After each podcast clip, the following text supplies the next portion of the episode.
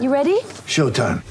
On May 3rd, summer starts with The Fall Guy. Let's do it later. Let's drink a spicy margarita. Make some bad decisions. Yes. Audiences are falling in love with the most entertaining film of the year. Fall guy. Fall guy. Fall guy. That's what the poster said. See Ryan Gosling and Emily Blunt in the movie critics say exists to make you happy. Trying to make it out? Nope. Because I don't either. It's not what I'm into right now. What are you into? Talking. Yeah. The Fall Guy. Only in theaters May 3rd. Rated PG-13. Get ready for the greatest roast of all time the Roast of Tom Brady, a Netflix live event happening May 5th. Hosted by Kevin Hart, the seven time world champion gets his cleats held to the fire by famous friends and frenemies on an unforgettable night where everything is fair game. Tune in on May 5th at 5 p.m. Pacific time for the Roast of Tom Brady, live only on Netflix. With threats to our nation waiting around every corner, adaptability is more important than ever. When conditions change without notice, quick strategic thinking is crucial. And with obstacles consistently impending, determination is essential in overcoming them. It's this willingness, decisiveness, and resilience that sets Marines apart. With our fighting spirit, we don't just fight battles, we win them. Marines are the constant our nation counts on to fight the unknown. And through adaptable problem solving, we do just that. Learn more at marines.com.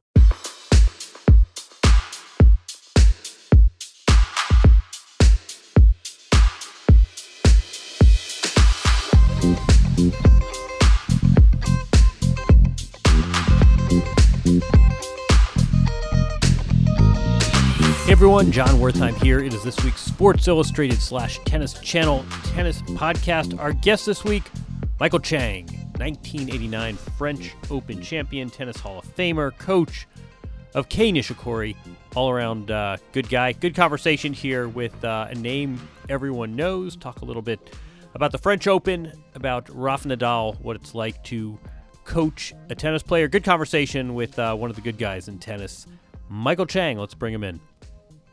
Hey, Jon, how's it going? Hey, how are you? How you doing? I'm doing pretty good.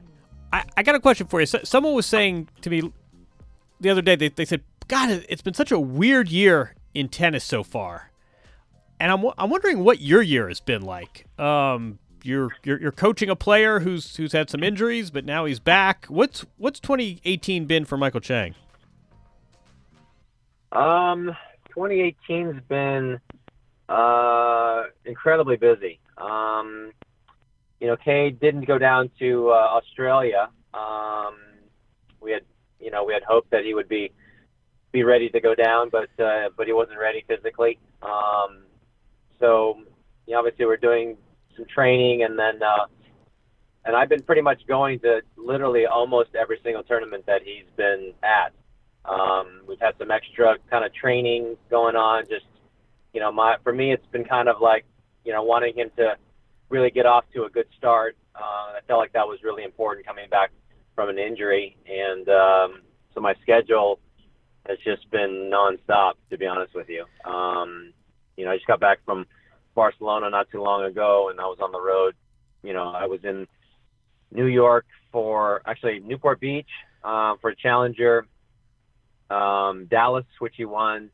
Then was in New York. Um, I didn't go to Acapulco, but I went to um, Indian Wells, Miami. Um, did a training block in the clay, and then went to Mar- uh, Monte Carlo, and then uh, and then part of Barcelona. So Man, good good thing been uh. Good, good thing you don't have a wife and kids. Um, you know what? Let, let, Yeah. we'll, we'll talk about talk about you in a minute, but let, let's keep talking about that. You've uh, you you agreed to, to Coach Kei. I, I feel like this came when there was this burst of Becker and Becker and Djokovic, and I, I think Edberg Roger was right around that time. And I, I feel like your relationship with Kei may have gotten a, a little bit lost in this, but here here you are, 2018, still going strong. I, I guess fir- first off, d- did you see yourself as a coach? I mean, was this a unique opportunity, or was this something that you, you had been eyeing for a while? Yeah, I mean, I've always looked at it as a as a unique opportunity. Um, you know, I've I've told people before that you know this coaching position was not a, a coaching position that I sought after. Um, you know, I didn't uh, I didn't wasn't you know kind of uh, going around saying, hey, I'm looking to coach on tour. Right. Um, you know, under the circumstances with my uh, you know, being married, having having kids, and uh, very young kids. Um, to be honest with you, the travel is not really ideal for family life. No. And um, you know, but I had this opportunity. You know, Kei had asked me to to think about the possibility of working with him. Um, 2013, um, you know, he had a very poor summer, poor U.S. Open. That's really when we uh, started to have some conversation. And he had been struggling. Um, you know, he was ranked between 15 and 17 over the past couple of years, and you know, even though that's that's a that's a great result um, for most people, I, I think he was, you know, really frustrated at not being able to crack the top 10, and um, you know, looking for some uh, some guidance and some uh, you know a little bit of a maybe a, a different point of view to uh, to hopefully accomplish that. And uh, you know, it was interesting when we started um, in the beginning of uh, well, actually the the off season in 2013 in December. Um, you know, I looked at his schedule that was done for that year. And, you know, I studied Kei's game, um, watched a lot of videos, so I understood, um, you know, what I was looking at. And obviously, I played him in an exhibition actually a couple of years prior. And uh, so I actually knew some of his tendencies already just from that exhibition match. And um, I looked at his schedule and I said, um, You've got a tournament missing here. Um, and it was kind of like, Well, what tournament's missing? I said, Well, you're looking at the calendar year, but you don't have the ATP final scheduled here. Why is that? Right. You know, and it's like, well, you know, we've never made the ATP finals. Um, you know, it's just not normally put on our schedule. I said, well, if we go and we work hard, I think it's a it's a very much a you know a, a possibility that we're going to be there in London playing. I think you need to put that in the calendar. Um, you know, and it just changed a lot of the mentalities. Um, you know, most of the times when he would go out and play, um, you know, his airline tickets were booked on Friday. Um, and I'm like, why are you booking on Friday? Are you planning to lose by Thursday to make the Friday flight? No, you need to book that flight for Monday because you need to go in there with the expectation and the mindset like, hey, I'm going to be playing in the finals and I'm going out trying to win every single tournament. So, you know, so we made a lot of adjustments in the mentality. We obviously made a lot of adjustments in his game. And um, and I felt like this was a great opportunity because I felt like so few Asian men have done well on the ATP tour, and um, you know I felt like Kei is talented enough. Um, you know he was on the cusp of, of breaking into the top ten. He did it actually quite quickly uh, in 2014, and um, I just felt like this was you know a great opportunity to make an impact in a uh, in a very talented um, you know Asian uh, uh, male tennis player's life. May is May is Asian Pacific American Heritage Month. Um, since you brought it up, you I, I, just saw a video. You're you're one of the honorees. We, we will link this video uh, on, on this podcast.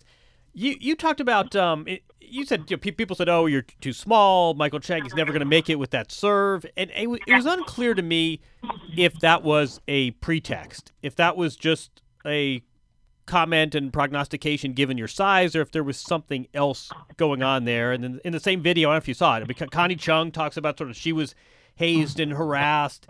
I, I'm kind of curious, how, how do you assess your treatment in, in tennis? You know, it was kind of interesting because I didn't really get that much uh, flack until I started to do really well. Um, you know, I mean, I, I in the you know I did very well when I was you know, in the 12s. Um, you know, 13, I played up in the 16s division. Uh, and then when I was, you know, 14, 15 years old, I was, you know, obviously playing in the 18s. And, and I didn't really get a whole lot of flack until I started to basically start to consider turning professional. And uh, started turning professional. Obviously, I'm looking at it when I'm 15 years old, which was very much against the normal route on which tennis players would go. I right. mean, the normal route was to go to college, you know, maybe play one or two years, maybe graduate, and then turn professional. So, you know, um, but after I won Kalamazoo, after I did pretty well in, in a few selected, uh, you know, ATP tournaments, um, you know, I started thinking about turning pro, and then when I actually did it, that's really when I got a lot of, you know, a lot of opposition. Um, people that were in the tennis industry, very prominent people in the tennis industry, and and then they're basically starting to, you know, pick apart my game and say, well, this is not good enough. You're too small. Your second serve is this, you know, and you cannot expect to to um, to go out there and survive on the on the ATP tour. Um, you know, with the game that you have, with the size that you are, um, this is going to be very bad for tennis because you're going to set an example for future generations um, who are going to go out there and think, well, I should turn pro early and, and I'm going to do well, you know, in, in the circumstance. Right. And, um, you know, and, and I think in certain aspects, uh, um, you know, my mindset was, well, we've kind of gone through all of the different routes. I mean, this is not some, you know, decision that's made on a whim. Um, you know, this decision is made with a lot of, you know, a lot of thought, a lot of wisdom. Um, obviously, we're looking at a lot of the results, and it was a logical decision. Um, even though, from a perspective of being on tour, at, you know, turning pro at 15, maybe was maybe not the the norm, but everything else was actually logical. Do you? I mean, we should we should add too. I mean, your your your older brother. I mean, Carl, Carl was a college tennis player at the time, so you had you had uh, you had some data points here. Um, yeah, but but I mean, do you do you yeah. think this was? Um, I w- do you think there's sort of ethnic bias here, or or are you not prepared to go? Was this hey, this guy's 15 years old, and I, I don't know what you weighed at the time, but uh, I, I suspect it was about one of Boris Becker's legs. Um, do, do you think this was just a, a function of where you were physically, or do you think there was something some, something more profound going on here? Well, I think it was definitely something that um, you know we had to overcome it in certain aspects because there were very few Asians playing tennis. Period. Um, you know, the general mindset for a lot of Asian families was education, education, education. Right. Um, and even though you know my parents stressed education, um, both my parents are very athletic. Uh, they love sports. My dad played a lot of basketball. My dad played a lot of tennis. My mom played a lot of tennis.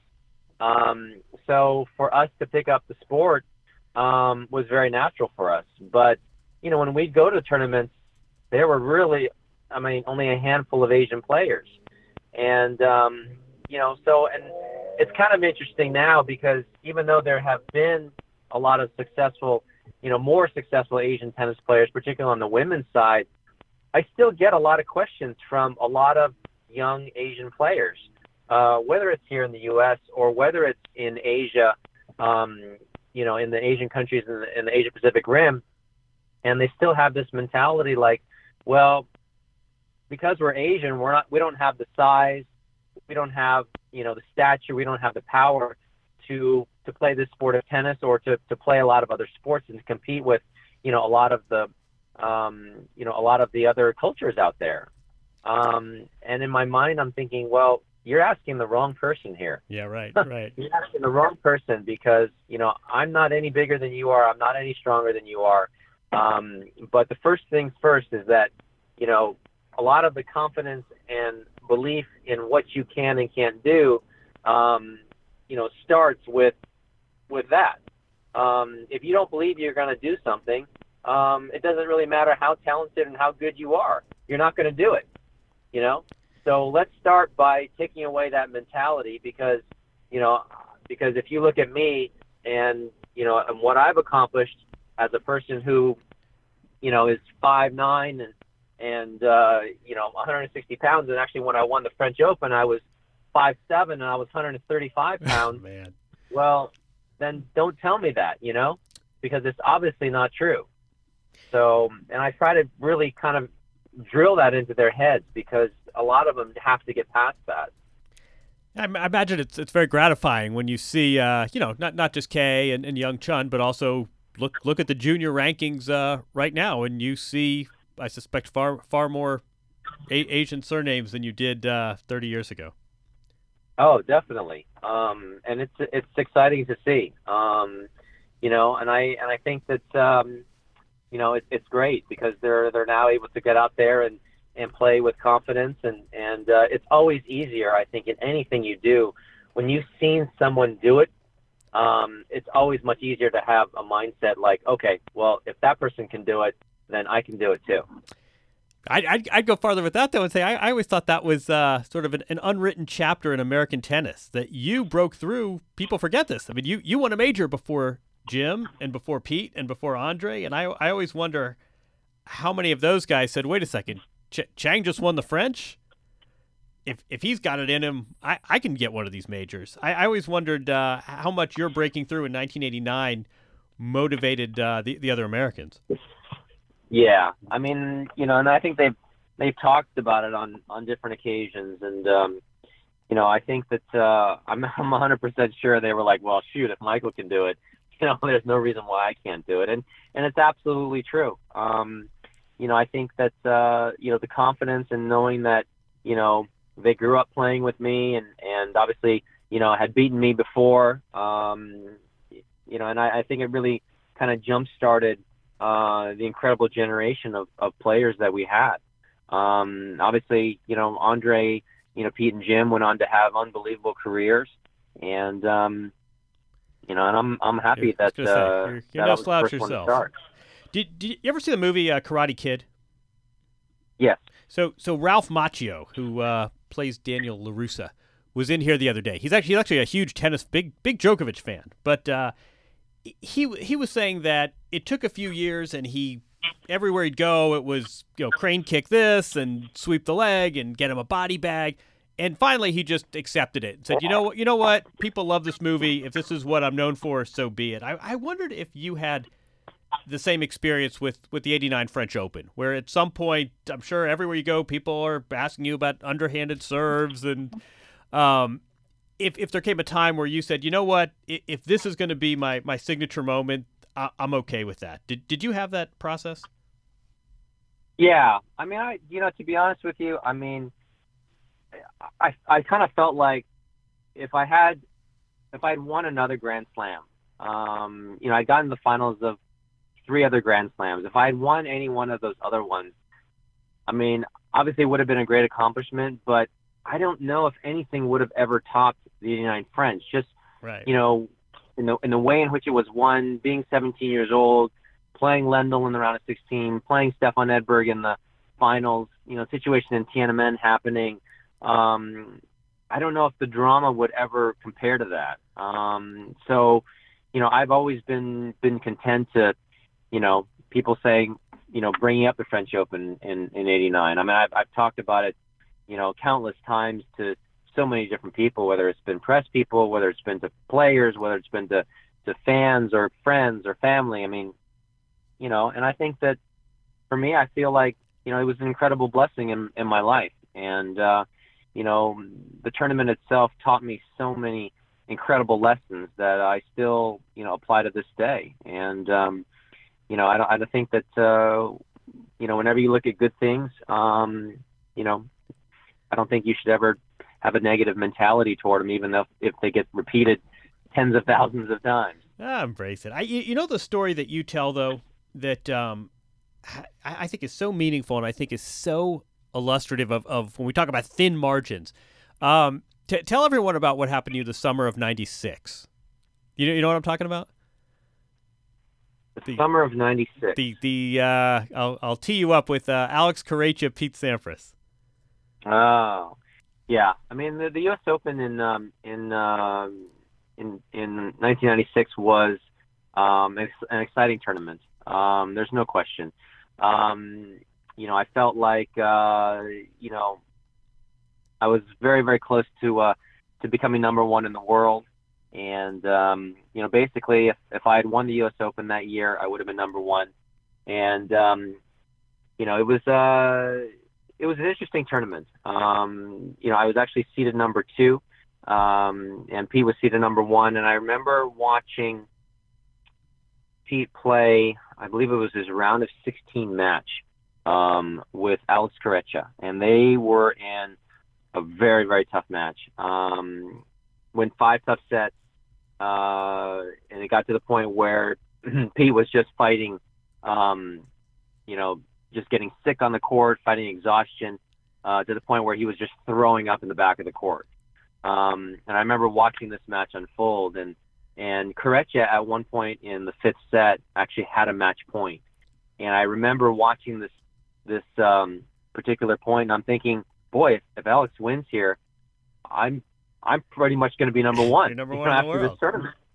And um, um, and Pete comes in. Alex hits a passing shot. Pete hits a kind of a volley that uh, um, that kind of sits around the service line. Um, you know, where on the deuce side, Alex comes running for the forehand. Um, he's got all the time in the world to hit this pass, and I'm watching this and I'm thinking to myself, he's got it. He's got it.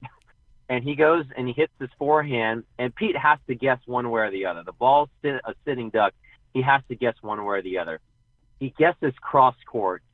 He guesses right, and and he sticks his racket out, and and somehow the ball dribbles over for a winner. And I remember watching it, and even though Pete's American, I, I remember watching him, and I was like, "Oh man, I can't believe he, he just flexed that volley for a winner." And um, and Pete obviously goes on to win to win that match, and um, and I remember thinking to myself, "Gosh, you know, I could have been number one just by that point alone." But I also knew that I, had I won the finals against Pete, I, I also would have been number one. So, and it was a tough match. Pete played Pete played very very well. I got I kind of got off to a bad start, but um, you know, it, it was just uh, if there was one match that I could have back, um, it would be that finals um, in 1996 uh, in New York at the U.S. Open against Pete. I did. There, there's so many of those moments though where one one Alex Corretja forehand, and you become number one in the world. And this this moment passes, and Pete wins the match. I think it was a you know, quarterfinal. He wins a semi, then he plays you in the final. And I, I think tennis has so many of those moments that we don't really think about, even even as even as fans, but have these really outsized impacts on uh, on tennis on, on tennis history. I um you you you mentioned five nine one sixty five, and I don't I don't have in front of me. I think that's exact same height and weight as as Kei as as Kei Nishikori. Um, the the top ten I think has never been collectively taller, and yet from Diego Schwartzman to I mean K- K- is another good example. It does seem like it is still possible for a player of your stature to, to have some considerable success. I mean, what what does it take today for a guy 5'10", 160 that may make it different from when, when you were playing 20 years ago? I think that, without question, um, I think what makes uh, a great champion, um, no matter what their size, I think when you're talking about trying to become one of the best in the world, um, but particularly for the smaller players, because maybe they don't have the huge serve to rely upon, um, maybe they don't have the huge power, but they have the quickness. Um, they have the speed to be able to get the balls. But I'll tell you what, if you look at the players who have been smaller um, and the players who have done very well um, as a smaller player, um, they've all had the legs, they've all had the ground game, and and they've all had, for the most part, um, a tenacity, um, a fight that um, uh, a heart to go out there and to play and to and to compete. Um, you know, it was certainly a, a huge part of my game. Um, you know, a huge part of you know Lleyton Hewitt's game. Um, you know, and I think that uh, you know, in Kei in many ways, um, you know, Kei's maybe you know maybe an inch and a half taller than me, um, but not a huge guy out there. Um, you know, I think you have to have those attributes um, and you have to be willing to have the mentality like, okay, well, I'm going to be playing against bigger guys all the time. I mean, 95% of the time. That to actually play against someone smaller or the same size as me was actually was actually more difficult because it was it was a rarity. Um, so you know, in many ways, um, you know, it was actually easier to play bigger guys, but um, the smaller guys, you know, they had to have the tenacity. They had to have the fight. Um, there's no question. You, you didn't mind punching up. You're I, I remember talking to Amber or to your wife about um Kei, and she she was just absolutely gushing about him. And I feel like in part because of the language barrier, and in part because I think he's just his commitments are are vast. He's maybe a guy that not everybody knows personally. What what is he like? I mean, how do how do you characterize him? Yeah, I mean, to be honest with you, I think that um, you know Kei is not um, not that easy of a person to get to know um, because he is more reserved. Um, he is a lot more quiet. Um, interestingly enough, when he is around his Japanese counterparts, um, whether they're you know other Japanese players or other Japanese coaches, um, he's very different. Um, you know, he's much more comfortable. He's laughing, he's joking, um, but you know, obviously his his English is is is good enough. Um, he speaks very well, but um, you know, I mean, for the most part, when we're on the court or when we're you know by ourselves, uh, I have to be the one to initiate conversation. I have to be the one to ask questions. Um, you know, it's not too often that you know Kei comes and and asks a question on his own. Um, so when it comes to his tennis, you know, I have to probe a little bit. I have to ask him, hey, okay, so how, how are you feeling about your game? How are you feeling about the adjustment we just made? You know, how are you feeling about, you know, this particular strategic, uh, you know, uh, adjustment that we need to make for this match? Um, are there any things that you feel that we need to work on right now? Um, you know, I think under most circumstances, I probably wouldn't have to ask those questions. You know, most other players would kind of be like, "Hey, you know, I'd like to work on this. I'd like to improve this," and and you know, would be a little bit more vocal about it. Um, but with Kei, I have to be the one to take initiative. So um, so it's a little bit different in that aspect. But I have to say that that to be honest with you, um, I think Amber probably has. I don't know what it is, but um, she has a way of communicating with him. Um, he feels a lot more comfortable talking to her, I think, in many ways than than me. Um, you guys could and, uh, and yeah, and and my kids actually have a very good connection with him as well. Um, you know, even though Kei's not that talkative, um, my kids have no hesitation to go up to him and and just you know give him a hug or jump on him or whatever. No hesitation at all. Um, some I as I'm thinking about it, maybe maybe this has to do with me. Maybe I'm the issue here.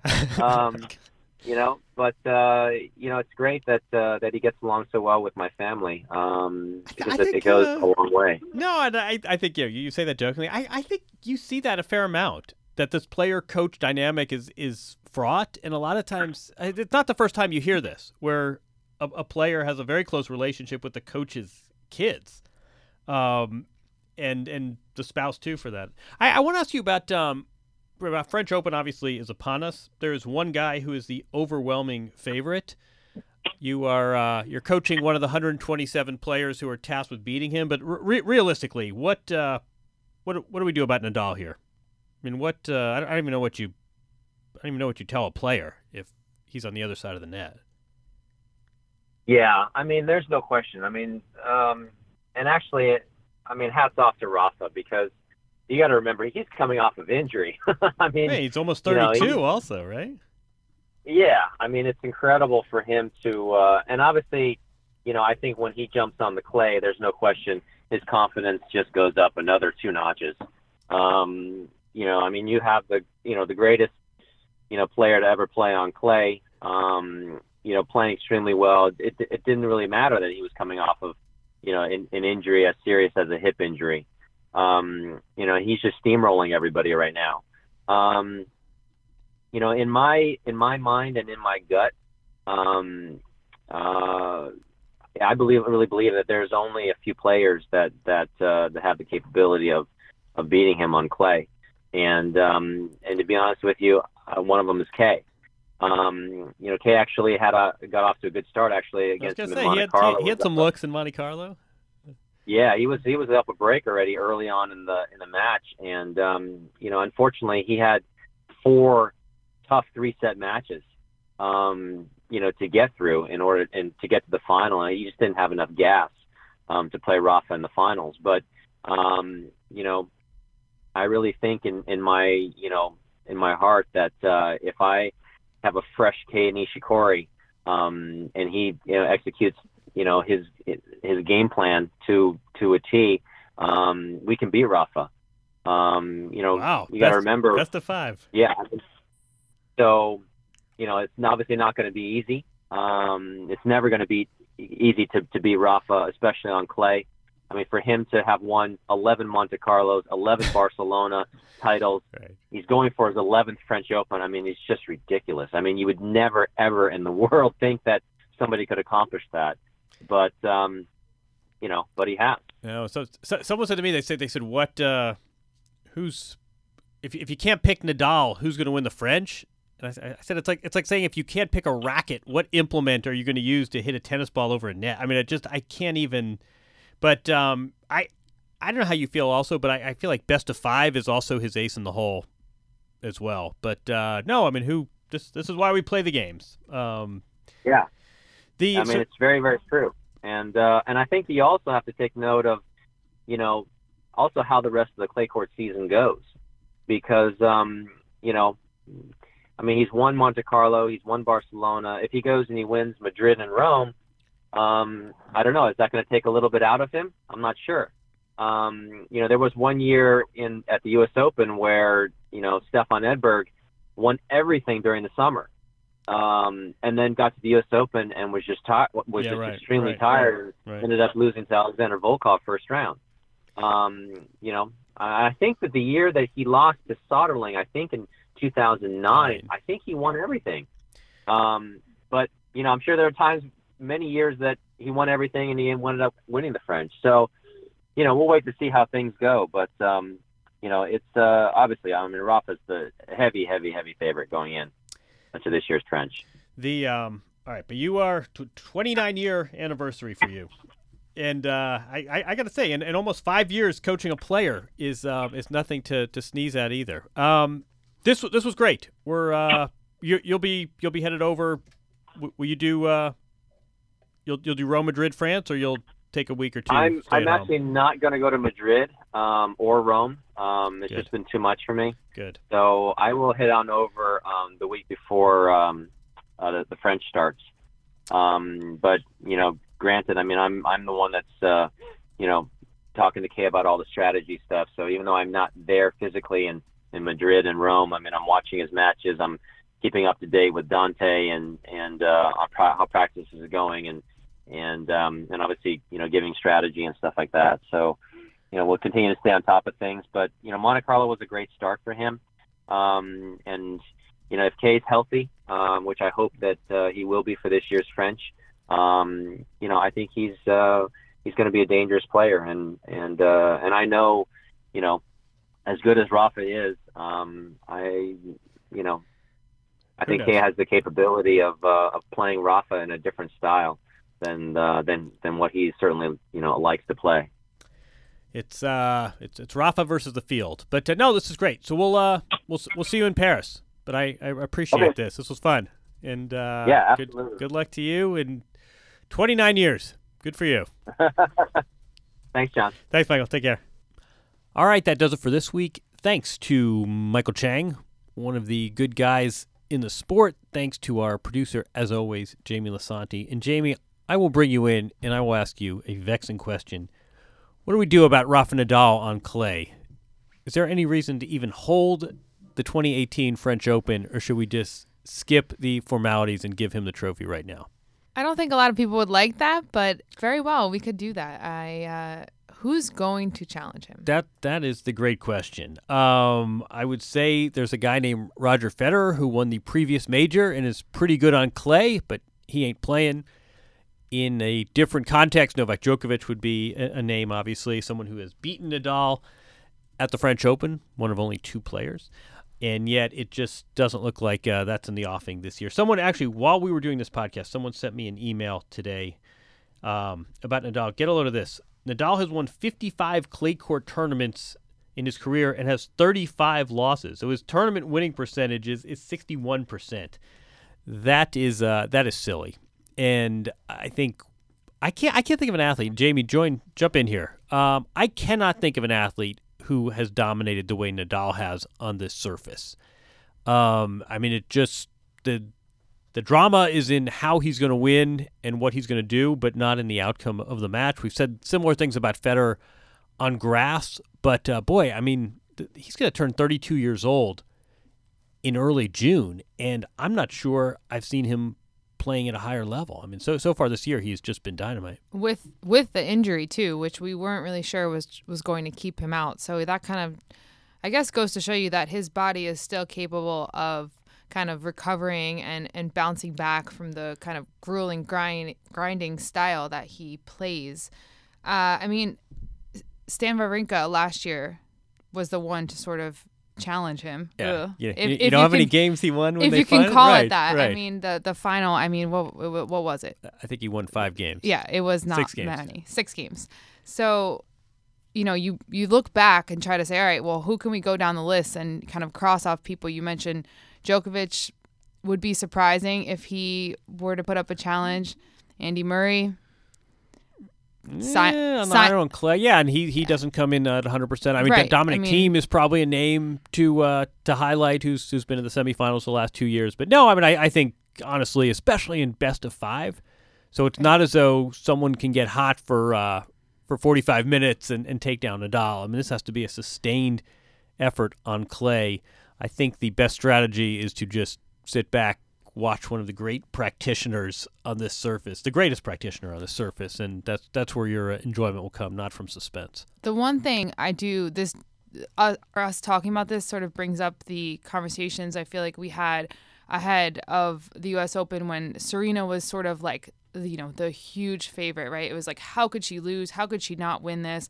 And then all of a sudden there we are in the semifinals. You're talking about the Yeah. against Roberta Vinci, the, right. the tw- yeah, and so right. it was like one of those things where it's like, who could beat her? And obviously, Roberta Vinci was never a part of that conversation. But it, I wonder, and now it's a little different because Rafa is so masterful on the clay surface. But I wonder if someone, you know, like that, the pressure can kind of get to him.